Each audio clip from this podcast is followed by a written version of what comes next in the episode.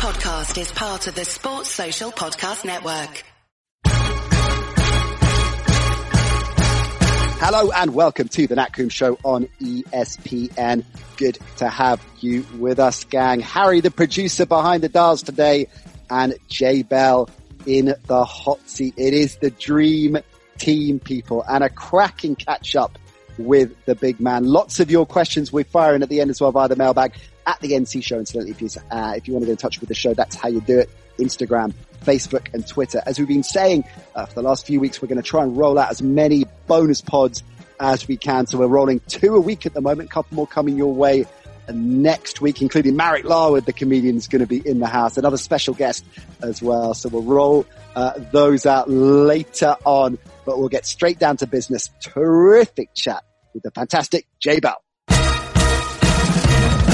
So Jay Bell, the last time, my friend, I saw you was, was right after the Super Bowl, actually right after the game. You finished your broadcast. I finished mine.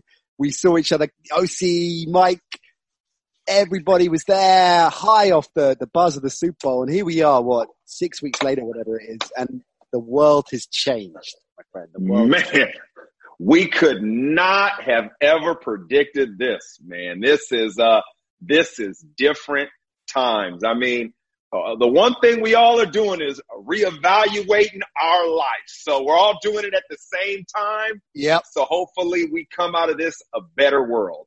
Do you think, and it's a really good point straight off the bat. I love the way you're going, you're deep diving into the, into the philosophy straight off the bat. I wouldn't expect anything else from you, Jay Buff. Is that one of the big positives from all of this that we are going to come out of this with obviously a, you know a significant cost of human life and uh, uh most importantly the economic impact that is inevitably is going to affect a lot of people and their livelihoods and their and their well-being uh, for uh, for a prolonged period. All that negative stuff aside, one of the positives is it has put the brakes on for so many people that it is forcing people to take stock of, of what's important. And in, in a world that we live in, which is at a breakneck pace, and it's so easy to get caught up in that slipstream, that actually this is going to be one of the few positives from from coronavirus that we will will come out to the most part as better people for it. Yeah, you know, crisis always leads to an opportunity. And I think that, you know, the narrative across our planet was people turning to nationalistic ideas, you know, uh, forgetting that we were all humans, right? It's kind of like when you watch those shows the only time you see the human race come together is when there's an alien attacking, right? All of a sudden there's an alien coming down and all of a sudden we're talking to everybody. We're all friends again. We're and, and, and this is, this is that situation where, you know, I, I've always looked at myself and I've always tried to understand people from different walks of life. And I got, I probably learned that skill in football more than anything. Mm. And so I've always appreciated different backgrounds, different perspectives. I'm open.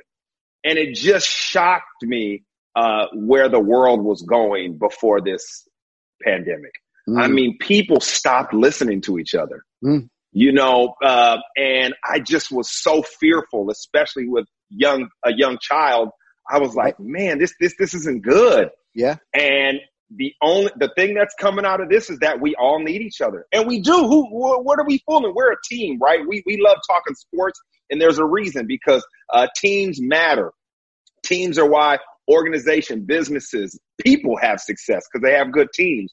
And we are, as a human race, are a team and we need each other. And we just realize how much we do. You know, communication is the key. And you see a lack of that with a lot of leaders and communication, I guess, on a, on a practical level as well, is, is adapting. And every, in our industry, we've had to adapt radically. I mean, so many different industries have, of course, with the with the enforced lockdown, but uh, broadcasting quite acutely, you know, and we're going to see this with the draft, right? We're coming up, which is not just the very different visual spectacle that it will be, but also how it's going to be covered, right? From a from a broadcasting perspective, it's going to be it's going to be wildly different. And I'm disappointed in a way, J Bell, because I know you were personally looking forward to Vegas. I mean, oh, come. Now, you were telling now, me stories. You're you're my friend, so you know me. So you know me. Of course, I was ready for Vegas. Man, it was like going home. Stuff I did in Vegas, so I can never repeat on a I never repeat on a podcast or on television. On a family show. Yeah, yeah never. that, that was a long time ago. Well, hey, it, it, is, it is a shame we're not going to be able to do it this time around, but I'm sure they'll they'll reboot Vegas down the line, and that's something we, you know we could look forward to. But from a just from a broadcasting, a journalistic point of view, the draft is going to be a very different proposition, isn't it? You know, we're it, it gives people an opportunity that are skillful and understand the draft. They get to now jump into this media landscape, right? They're not restricted by the big networks kind of dominating it. Say if you're a guy that knows ball, knows uh, knows these, follows the college game, uh, and understands the needs of the team, you're going to have a voice. So that's really cool. Uh, we're going to see mm. some people uh, come to the forefront we probably never heard of. Uh, mm. hopefully, I would I would like to see that. But on a team, from a team perspective, I'm really I I think we're going to study this draft a long time, Nat, and I'll tell you why. I think that teams that have a scouting department that is truly about player evaluation, like understanding. I mean, I hate to talk about the Patriots, but we're going to have to. And it's because that part department, the scouting department, is entrenched in everything the coaches are trying to do. Belichick mm-hmm. has built a machine. We're looking for X, Y, and Z. Find it because we need to fill these roles for what we do. So they have this treadmill that's running smoothly and they can evaluate talent. Other teams are data collectors, right? They're getting in all the data. This guy does this, this guy does that, you know, talent kind of accumulators. And I think it's going to be hard with, with the restrictions of movement and stuff. You're mm. going to have to be a team that really can watch tape. Mm. I mean, really can see these guys on the field. And we're going to be able to see after this draft what team team did well and how they evaluate talent. And I'm. I'm really fascinated by that. We won't see this kind of come to fruition until after the season or maybe years after. But yeah. Uh, this is an interesting because we've never seen it before.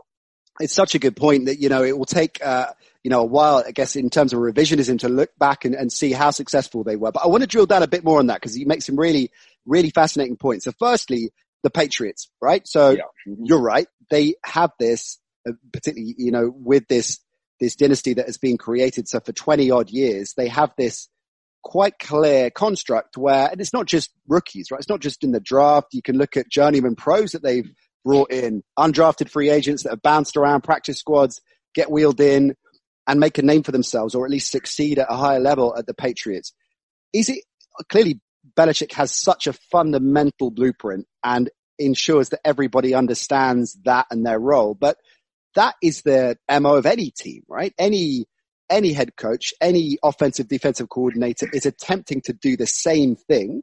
So what is it about Belichick that makes it so effective? How is it purely down to his ability to communicate that and, and what he wants and ensuring that his coaching staff are able to, to all share the same vision and communicate that as well?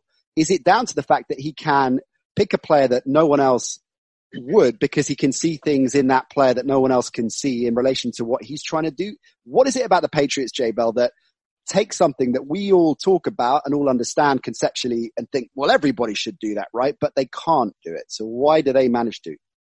I think you said the first thing you said is key is communicator and his ability to communicate. I, I, was reading a book recently and it talked about how Belichick's, you know, his, his, both his parents were teachers. Now yeah. we know his, his, his father is an unbelievable scout. Uh, that's where he learned his, that's where he honed his ability to really watch tape and understand players. But his mom was a great teacher. So it's his ability. He has two things. He's a great communicator. I, I don't think everybody in that organization understands what they're supposed to do. He's clear. He's concise. They get it. Then they can go out and work. People want to work. People want to achieve, but it's where, what is my direction? and I hate to uh, go to, you know, turn left here, but that's the problem with a couple of countries, right? It's right. like, what is, what am I supposed to do? I want What's the game something. plan? Yeah. I want it. Come on, let's go. but you know, this is his skill set, right? It's like, I want you to do this. It's clear and concise. That being said, he can deliver that message because of his ability to really understand the game by the grunt work. And the grunt work is film, understanding the game, studying. And when you know the agenda, you know the material, you got it down better than anybody, and you can clearly describe that. Mm. You th- that's how your organization is always tied in. And because he is a scout by at heart, I mean, he's a guy who wants to evaluate players and chop up tape. It's very easy for him to have that flow downhill and the whole organization understand that. So when they have to move fast, everybody understands what the need is and how to find it. And I think your, what you were saying before is you would think other teams have that, but they don't. Other teams are not always about uh, really evaluating player and player talent. It's like, it's kind of laziness. And OC always says this. Um, and he's right. He's like, there's so much laziness in coaching and in the league. And it be, it comes, this is my scheme. This is my, why can't they do this? This guy's a bum. He sucks. He this. Because you know what? That's lazy. That's easy. Of course you can mm-hmm. say that. It's not your fault. Instead, Belichick is like, don't tell me what he can't do. Tell me what he can do. And we will make it so to when this player is on the field, we're doing what he can do.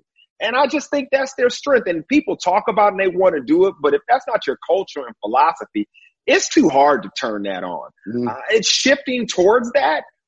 And I, I, like what Baltimore has done, um, you know, especially with Lamar Jackson and how they've just changed and evolved as an offense. And, and that's kind of what their belief system was when they realized they got this kid that's just different than anybody. So uh, let's build it around his build strengths. Around I, yeah. yeah. So you're going to see people in this draft. Um, they're really going to have to know what the talent is. So when they get them on the field with less time, remember that they're going to have to do what these kids do well. DK Metcalf, perfect example.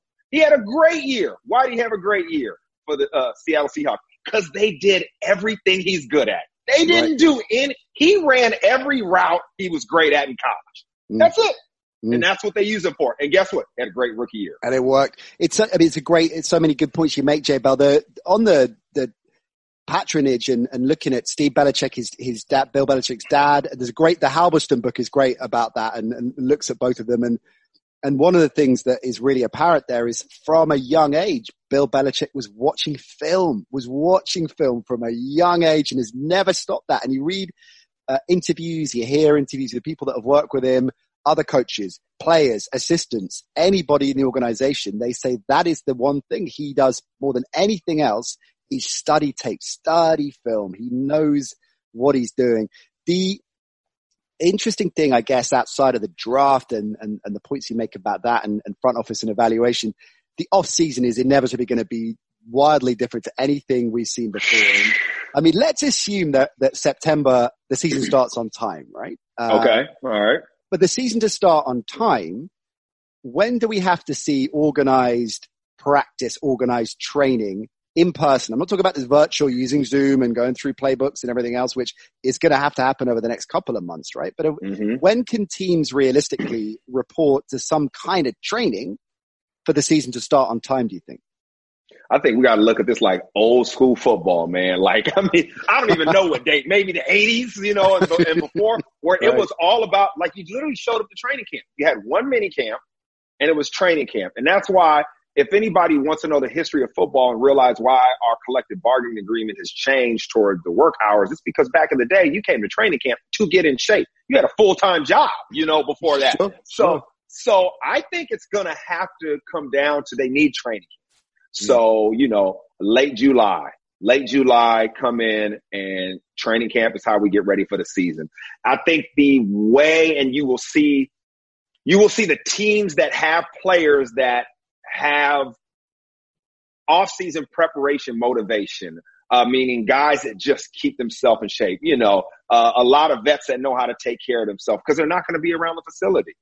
Yeah, that's a huge point, isn't it? Because and, and again, it's the the perception we have that every player is a multimillionaire and has got, you know, a home gym, uh, you know, the size of a, of a kind of typical public gym at home. Right. But that isn't the case. There's a lot of players on the fringes at the kind of lower end of the pay scale. Uh, and again, those ones we mentioned earlier that are maybe for the last couple of years have bounced around, what bigger rosters and get cut. And, you know, even coming close to home, you look at the story of someone like Efe, uh, who, mm-hmm. you know, for a number of years, as he was learning his trade, was that kind of player. You know, before he landed the, the, the starting jobs and the contracts and everything else, he was kind of bouncing around the fringes of the NFL. There are hundreds and hundreds of players like that. So what are they going to do? I mean, it's going to, it's going to really, I guess, protect the most successful, uh, provided their attitudes there and, and, and, and yep. affect, again, much like bringing us back to society, right? It's going to affect those, um, at, at, at the lower end of things, isn't it?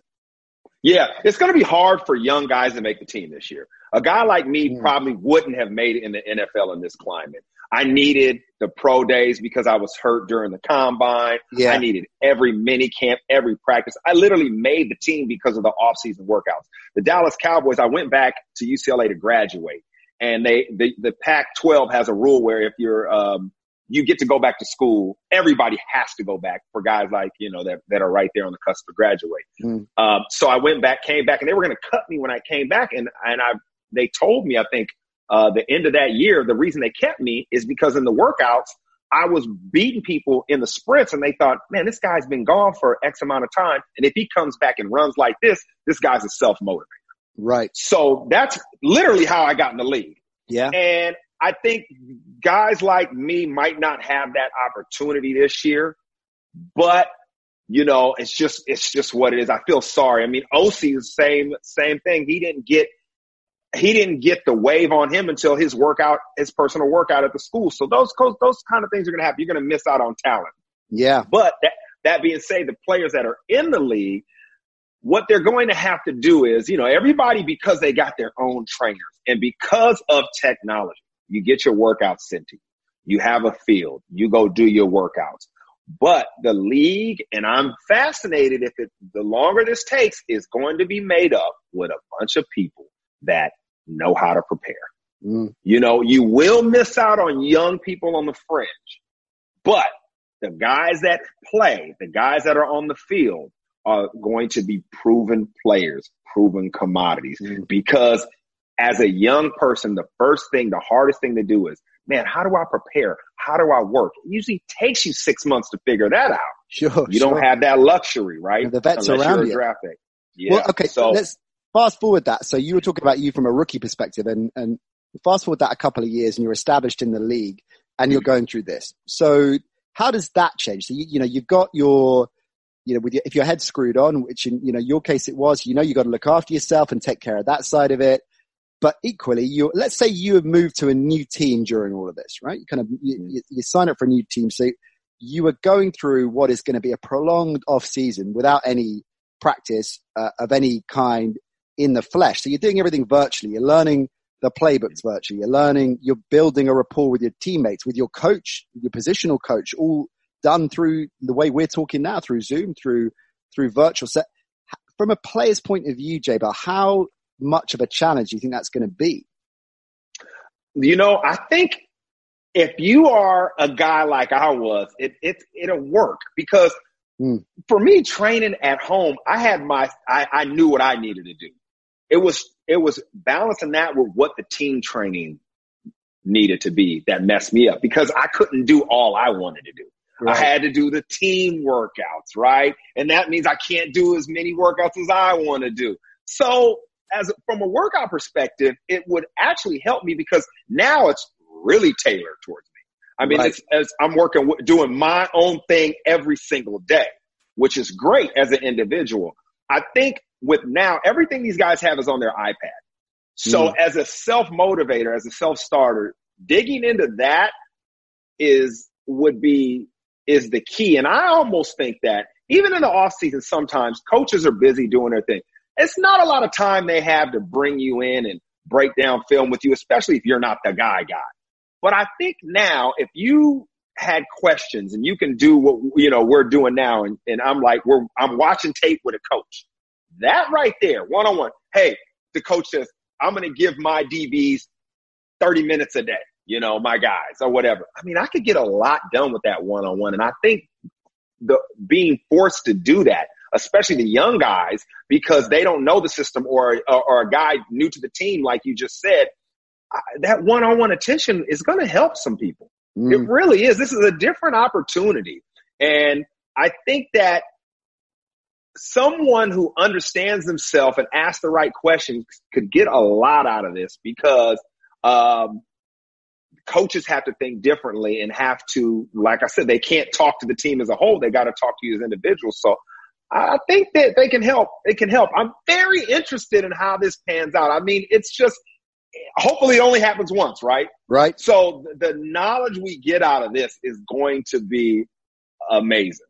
I think on the even on the you know you, and you you I'm sure will have considered this given the fact you played corner, but I guess receivers and quarterbacks that's maybe the most fascinating uh, element in terms of cohesion and, and simpatico, right? And you look at and I automatically think of Brady given how much he demands and what he wants from his receivers. But that's kind of offset with the fact he's going to be playing with the receivers he's going to be playing with in Tampa. Like I think yeah, he'll be okay. Yeah. Or, or you look at Rivers, right, in a new situation, you think, well, he is one of the, the greats of his generation. If there's anybody that's going to be able to adjust quickly to building up rapport with his receivers, uh, it's going to be someone like Rivers. So I guess it's the, certainly the rookie quarterbacks coming in, uh, into the league for, for, for all kinds of reasons, but particularly that.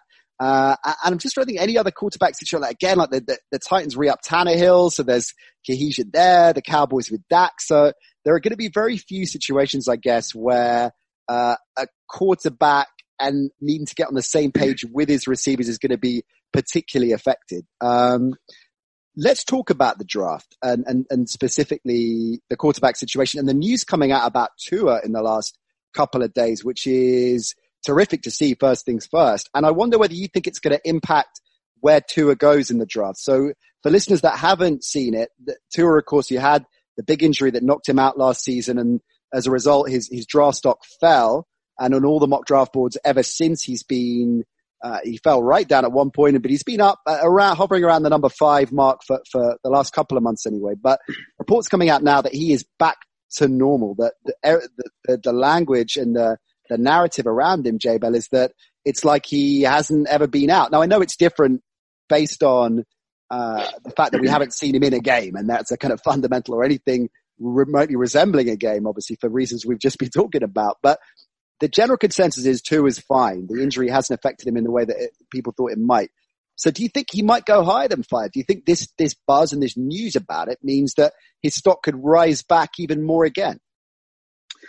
Uh, there's a possibility. You know, I think you got to be careful where the narrative is coming from, right? It's his people mm. pushing it out there. Sure. Great agents. That's what they're supposed to do. sure. Uh, but you know, these teams, they want to, they want to, they want to, uh, pull and, and poke you. You know, that's what they want to do. They want their doctors to look at you. This is a huge investment, right? Mm. Uh, th- uh, regardless, he's going to be the number two quarterback. I think mm. Herbert has pushed himself up there out of, uh, Oregon and Jordan Love, obviously. Mm, uh, those guys a lot of buzz, huh?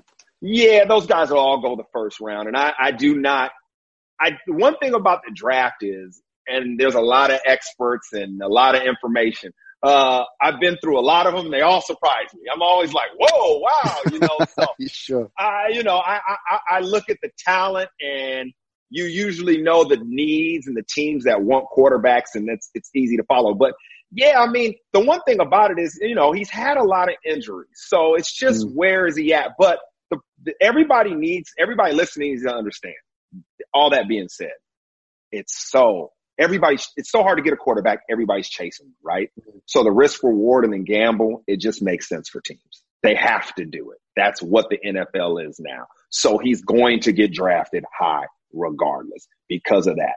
Because if he, if he works out and he is healthy, he should be a very, very high level quarterback for the way he plays the game, uh, especially what the NFL is now, uh, where you want a bunch of playmakers out there and a distributor. And we know that quarterbacks that are distributors, Drew Brees, uh, Tom Brady has been one at times.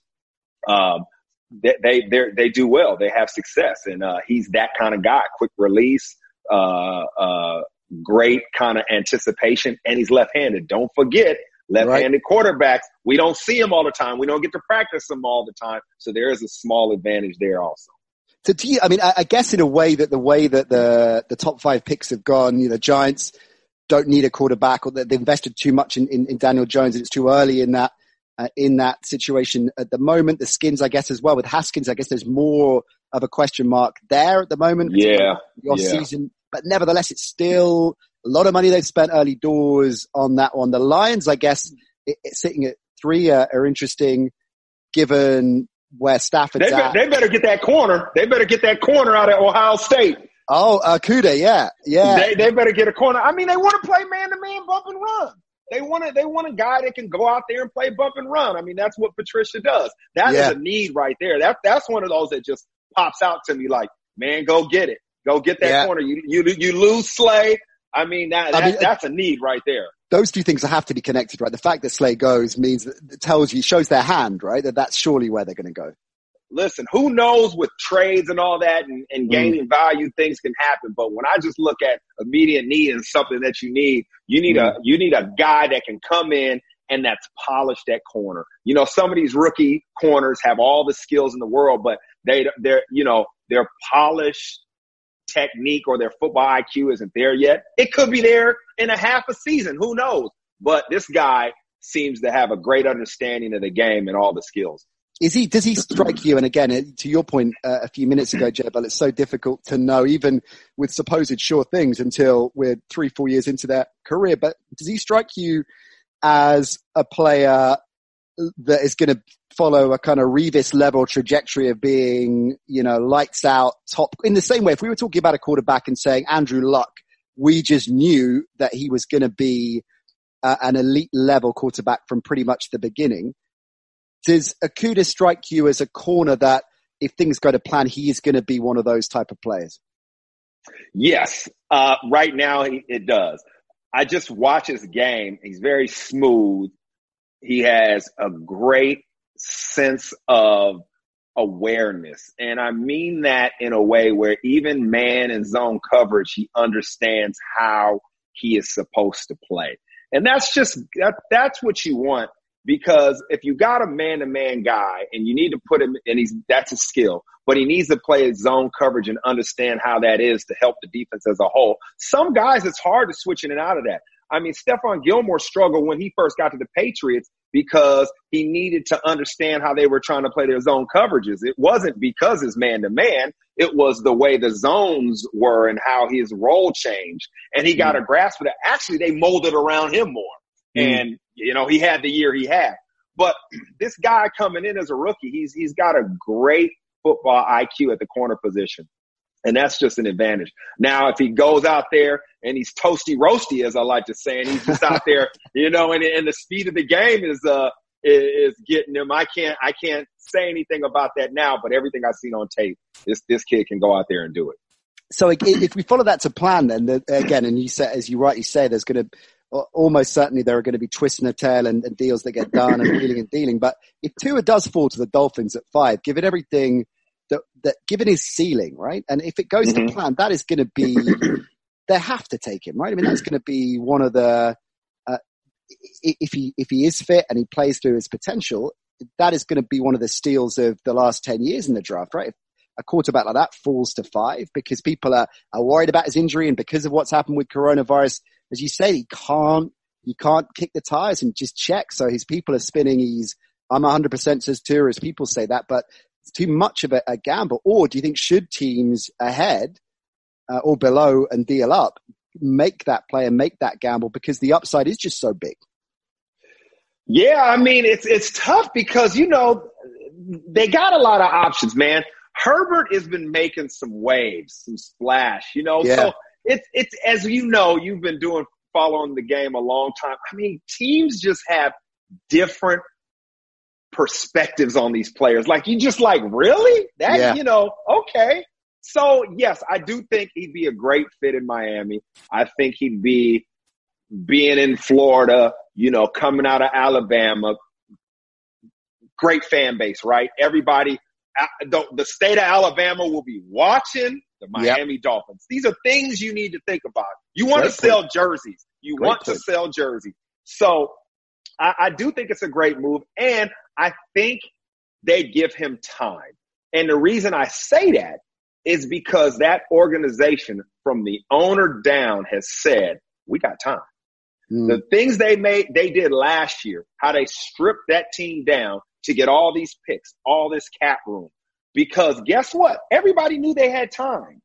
And so everybody started to make the decisions based upon the future.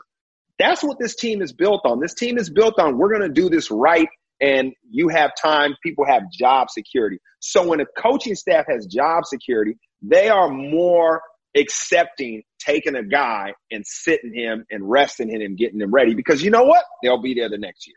It's a great point. The Raiders have that, of course, as well, and they're not set at quarterback position, but uh, no, they're not. Uh, it's but well, they're sitting twelve, so they'd have to wheel and deal up, I think, to to look at one of those two players. You mentioned the Dolphins. They've got a, a, a the biggest uh, number of draft picks, of course, the most draft picks, and they've also been quite prolific so far in free agency. I like what they've done, to be honest. I like the Jordan Howard pickup. I think Byron Jones as well. I think that makes sense. So the, the Dolphins for me, the Bills as well. I like the business that they've done. What about you, J Who do you like, uh, based on the business done so far? Who do you think has, has performed well in terms of free agency? Well, first of all, I, before I answer that, I did. Uh, I watched Miami, right? Because I'm mm. keeping an eye on him. So I'm like, let me check out Byron Jones. This is yeah. crazy. Just that you mentioned that. Last night I watched tape on Byron yeah. Jones. Okay. Okay. Cool. Just yeah. out of the, I'm just in the lab. We did prepare. I'm looking at his, I'm just looking at, yeah, I'm just looking at his technique, just play after play, footwork. And I'm like, man, this guy can play some bump and run coverage. Mm. Like you, I, have heard everybody say it. I've watched the games, but I really got into his technique as a corner, footwork. And I was like, he's so polished at bump and run man to man coverage. And that fit exactly what they want to do. That's exactly how they want to play on defense with at least their top guy. Mm. I mean, this is what the Patriots do. I mean, this is, this is, you gotta have a guy like that. And not only is it the way he's going to play, but if you're trying to teach the rest of your team how to be technically sound, when your guy you just paid has that kind of technique, really, really helps. So that was fascinating when I when I dug into that. But I'm glad to hear that. I'm glad, as a Dolphins fan, as you know, I'm glad to hear he's got the J Bell seal of approval there. That is good. That is a big yeah. Step. I mean, people talk about his game and all that kind of stuff. Look, you get paid because you're the guy, right? You get paid because you're the guy that's that's up. You know, the the money's there. But I do like his technique. He was mm-hmm. very polished and and bump and run man to man, and that's what you brought him there for. I mean, that's the reason he's there. So, um, yeah, I like that. I also, you know, I really, when I look at it, I mean, listen, Carolina getting Teddy Bridgewater mm. is a big move to me. Really, really big move. And I, like I said, I, you're I not like convinced, are you? You're not convinced. No, Oh, you like are convinced. Like oh, you like yeah, it. Ah, I thought there was going to be a big, big butt there. No, okay. no, no, no. And this is why I like it. So you got to, obviously we've talked about it. You know, I'm into finance. I love finance. So of course I know Tepper, Tepper right? The yeah. owner. Yeah, yeah, yeah. And everybody in Wall Street talks about this dude's and his approach to business, mm. right? It's, it's no question his intellect and how he looks at businesses. All right, cool. Let's see how this translates to the NFL. Mm-hmm. He gave, he let the, he didn't change anything when he first got the team. He just watched, right? Like a good manager, just figured it out. And then he put his imprint on it. And the one thing he understood, especially coming out of the steel, knowing what he know, knew from being a Steelers owner, culture, right? And I, I, can't wait to see where Cam Newton goes. I'm excited. Mm-hmm. But Cam Newton was the culture of that team. So if you want to change the culture, you want to implement your own culture, you got to change some things. Right. If you know anything about Teddy Bridgewater, and I, when he was in Minnesota, obviously I had friends there. Mm-hmm. Everywhere he's been, they love him. Mm. People play for Teddy. This guy commands respect in a way where you just, man, you just, he's your guy. Mm. This is just who he is. You bring him in now, and he can run that offense the way they want it ran. But this is a culture change. This is a shift.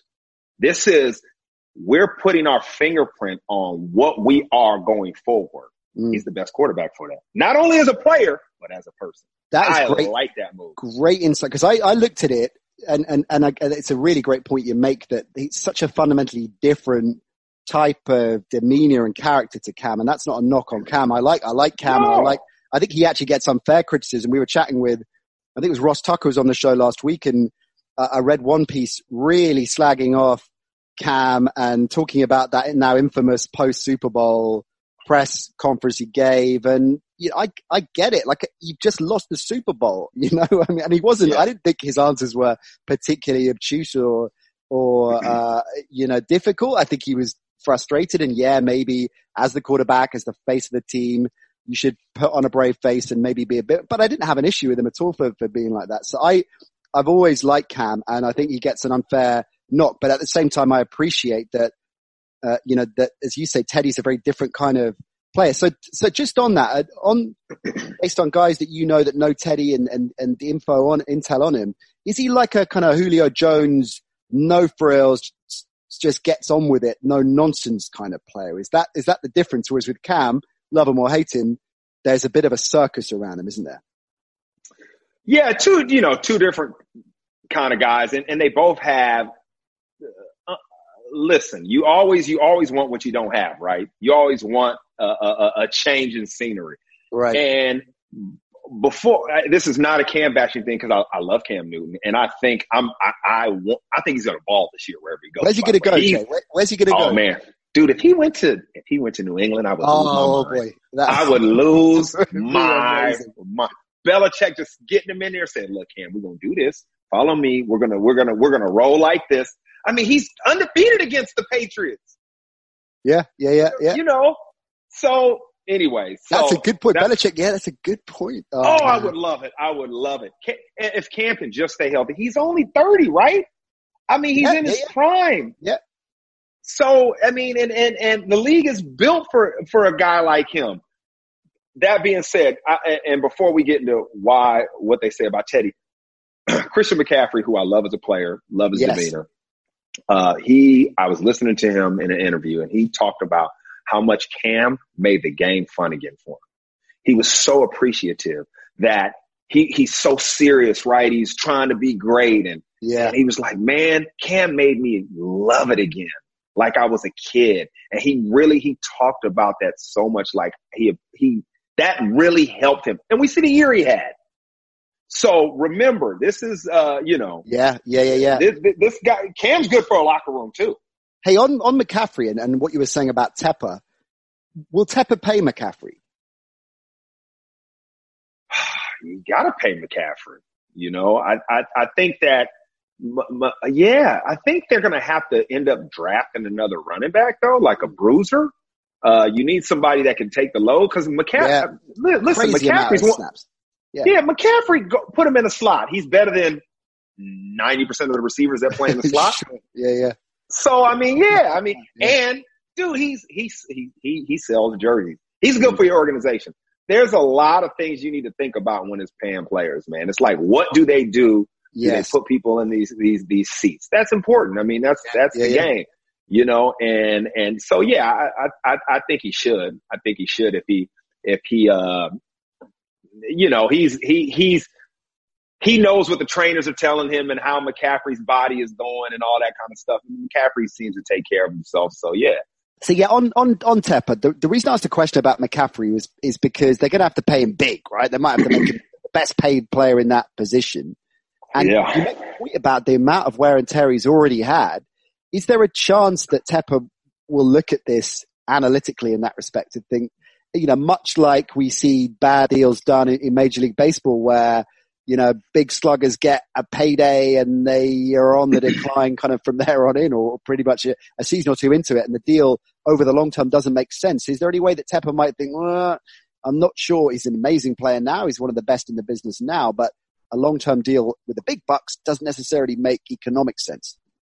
Well, you have to evaluate the player. That's the problem. Everybody's different. And I saw this with guys like Terrell Owens when he played. I mean, some guys just take care of their body differently. And, right. you know, Tom Brady, look at what he's done. I've, I've, you know, you, you have the information, especially when you drafted a guy and he's been in your organization for a long time. You know who takes care of himself. You know, so he's, that has to go into the equation. And obviously Tepper can input that better than anybody. And the market, you know, he's gonna, somebody's going to pay McCaffrey because he's great. So Yeah. as long as he's on an upward trajectory where he's able to do what he does well, you know, he'll be fine. I do think as an organization, and the Panthers have done this better than anybody, they've always drafted another running back high when they had a guy. Mm. I mean, uh, my buddy Deshaun Foster got drafted there when, uh, when they had, uh, what's his name at running back? I forget his name. He had come out of Washington, though. Uh, he was the main guy. But, you know, they've always had two guys, you know, so that, that's what they do. So um, I think they do the same thing. Get a bruiser, uh, take the volume off of him, but you need McCaffrey. He's he he is a playmaker. In the Mm. in today's NFL, it's almost positionless when you talk about playmakers on offense. Get him the ball. I am going to dive into the mailbag, J Bag, because we've got. Hey, they knew you were coming when you were on the show. The mailbag is bursting at the seams, so we've got some. I'll answer quickly then. I'll answer quickly. Speed, speed, darling. Okay, so this is from Dean Ficini. Hey, Dean. He says, "What do you?" I'm looking forward to your answer on this one. What do you make of Bill O'Brien's handling of the DeAndre Hopkins trade? Surely O'Brien has put himself under a huge amount of pressure already. He is getting J Bell universally vilified for the deal. Uh, are you amongst their haters? Uh, is there any way you could put a case forward that that they made the right move there, the Texans? It's very hard to be a head coach and a GM. It's Right. uh, how much time do you have in the day, right? And I do think there's this level of, of, of people know that. And it has nothing to do with his personal intelligence. It's like, how many things can you ask yourself? How many things can you handle in a day high level like that? So I do think there's a problem with that. He's trying to do what Belichick has done and this and, uh, Belichick has a different infrastructure and system like we talked about earlier. So I, I, I don't like there was other things going on with DeAndre Hopkins and why this happened, but yeah, I'm not a fan. I'm not a fan of it. I'm just I'm not a fan of it. But I'm sympathetic and empathetic that this guy is doing a lot. Maybe if he did one or the other, he's a great coach. Like we're Mm. forgetting that he is a great coach. General manager, I'm not sure. it is a tough it's a tough gig, isn't it? Because particularly you mentioned that the, the Belichick uh, mindset that he he he developed under and and and, and understand he wants to run things that way. Uh, here's one from Mark Jones at the NC Show. Incidentally, if you want to get in touch with us on social media, Instagram, Facebook, Twitter. Uh, a player we haven't mentioned yet, J Bell. Can Jameis bounce back from 2019 and what's happened to him, or will the mental scars be too much for a potential team to have to overcome? So I guess Mark's talking about the double whammy of being shifted aside for, for, albeit for the greatest quarterback of all time, but also his wild season. He was compelling to watch, wasn't he? But his issues with turning the ball over are going to give teams the jitters, aren't there, isn't it? In terms of whether he lands another starting gig straight away. Right. It's going to be hard to land a starting job straight away, but can he recover as a as a player? Without a doubt. This dude has no fear. That's a that's what his skill set is. You know, Sure. he's not scared to sling the ball around the yard.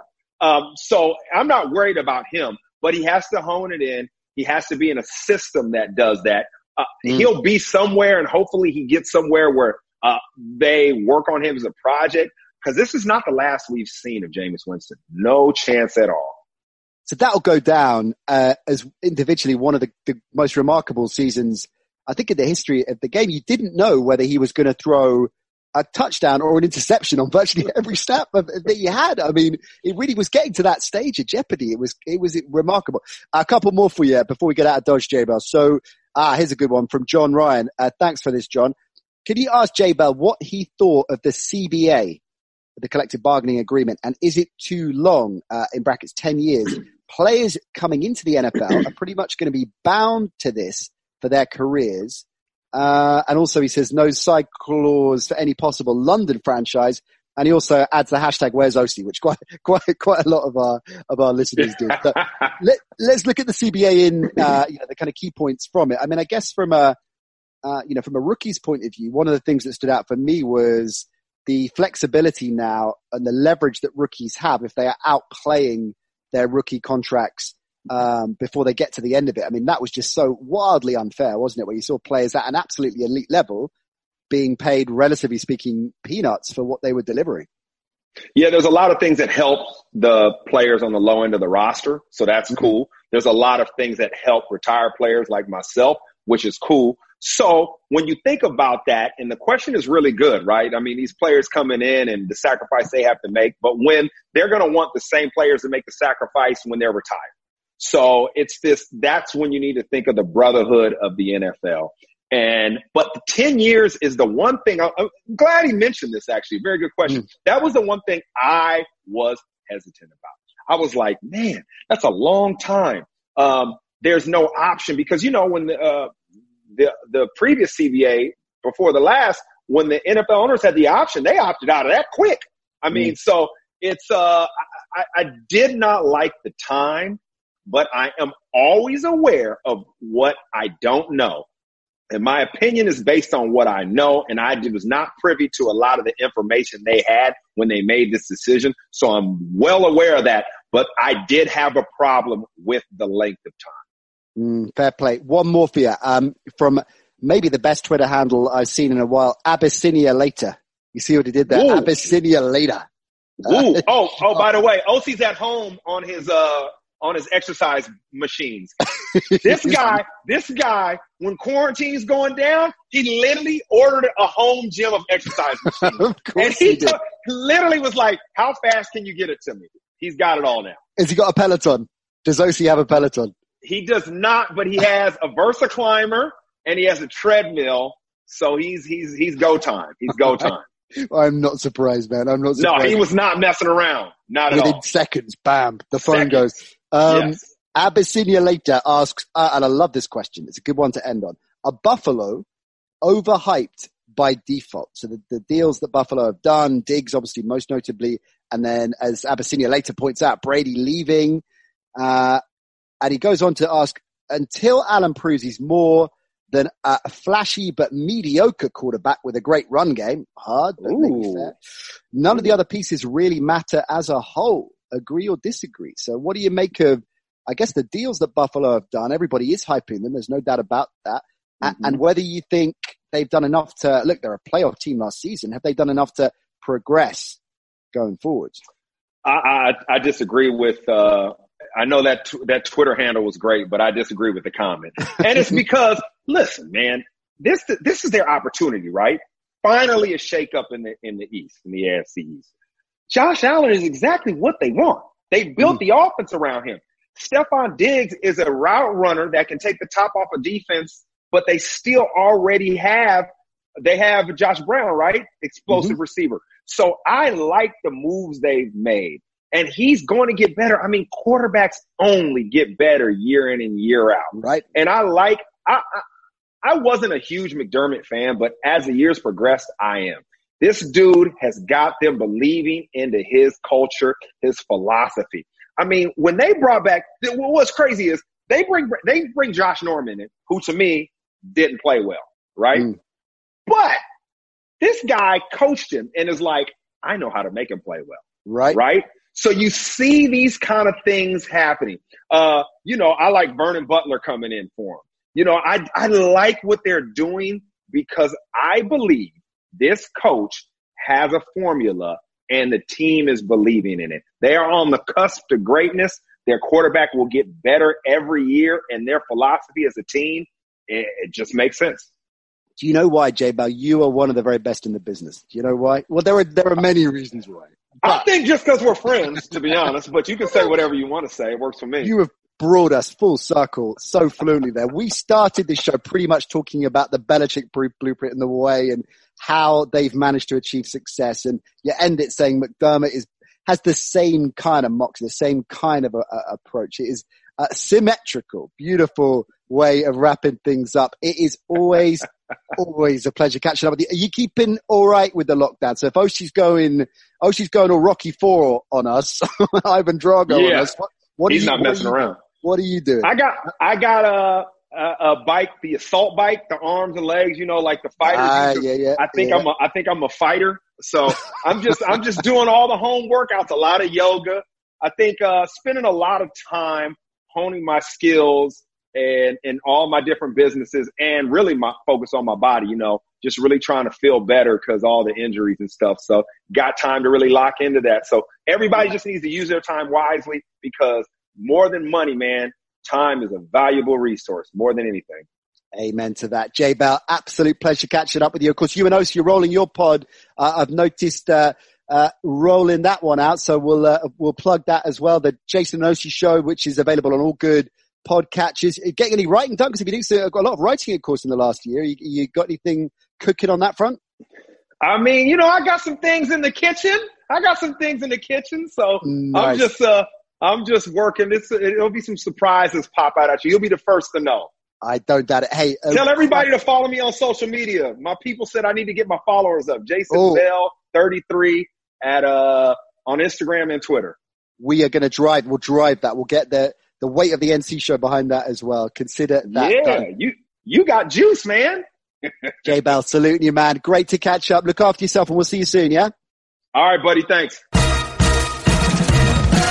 You heard the man. Follow Jay Bell on Twitter at Jason Bell 33 Instagram as well. Let's boost his social following gang. Hey, and if you're in that charitable mood, get behind our profile on uh, iTunes or whichever podcast you listen to as well. If you haven't already, after a season plus of the Nat Coombs Show on ESPN, leave a review. Give us a bit of a big up because it helps us with our sponsors and uh, and the network, of course and everybody else. So if you have time right now to do that, we would massively appreciate it. And most importantly of all, well, it puts a smile on Harry's face. No punter news. I realized we should have dropped some punter news. That was a, a special request from Harry for all your old school Americanage fans out there. Maybe we'll squeeze that in uh, over the coming weeks. Speaking of which, we're back uh, next week with two more episodes, including Marek Larwood, the comedian and Detroit Lions fan, dropping by. So really looking forward to that. Until then, stay safe, keep well. We'll catch up soon. Bye for now.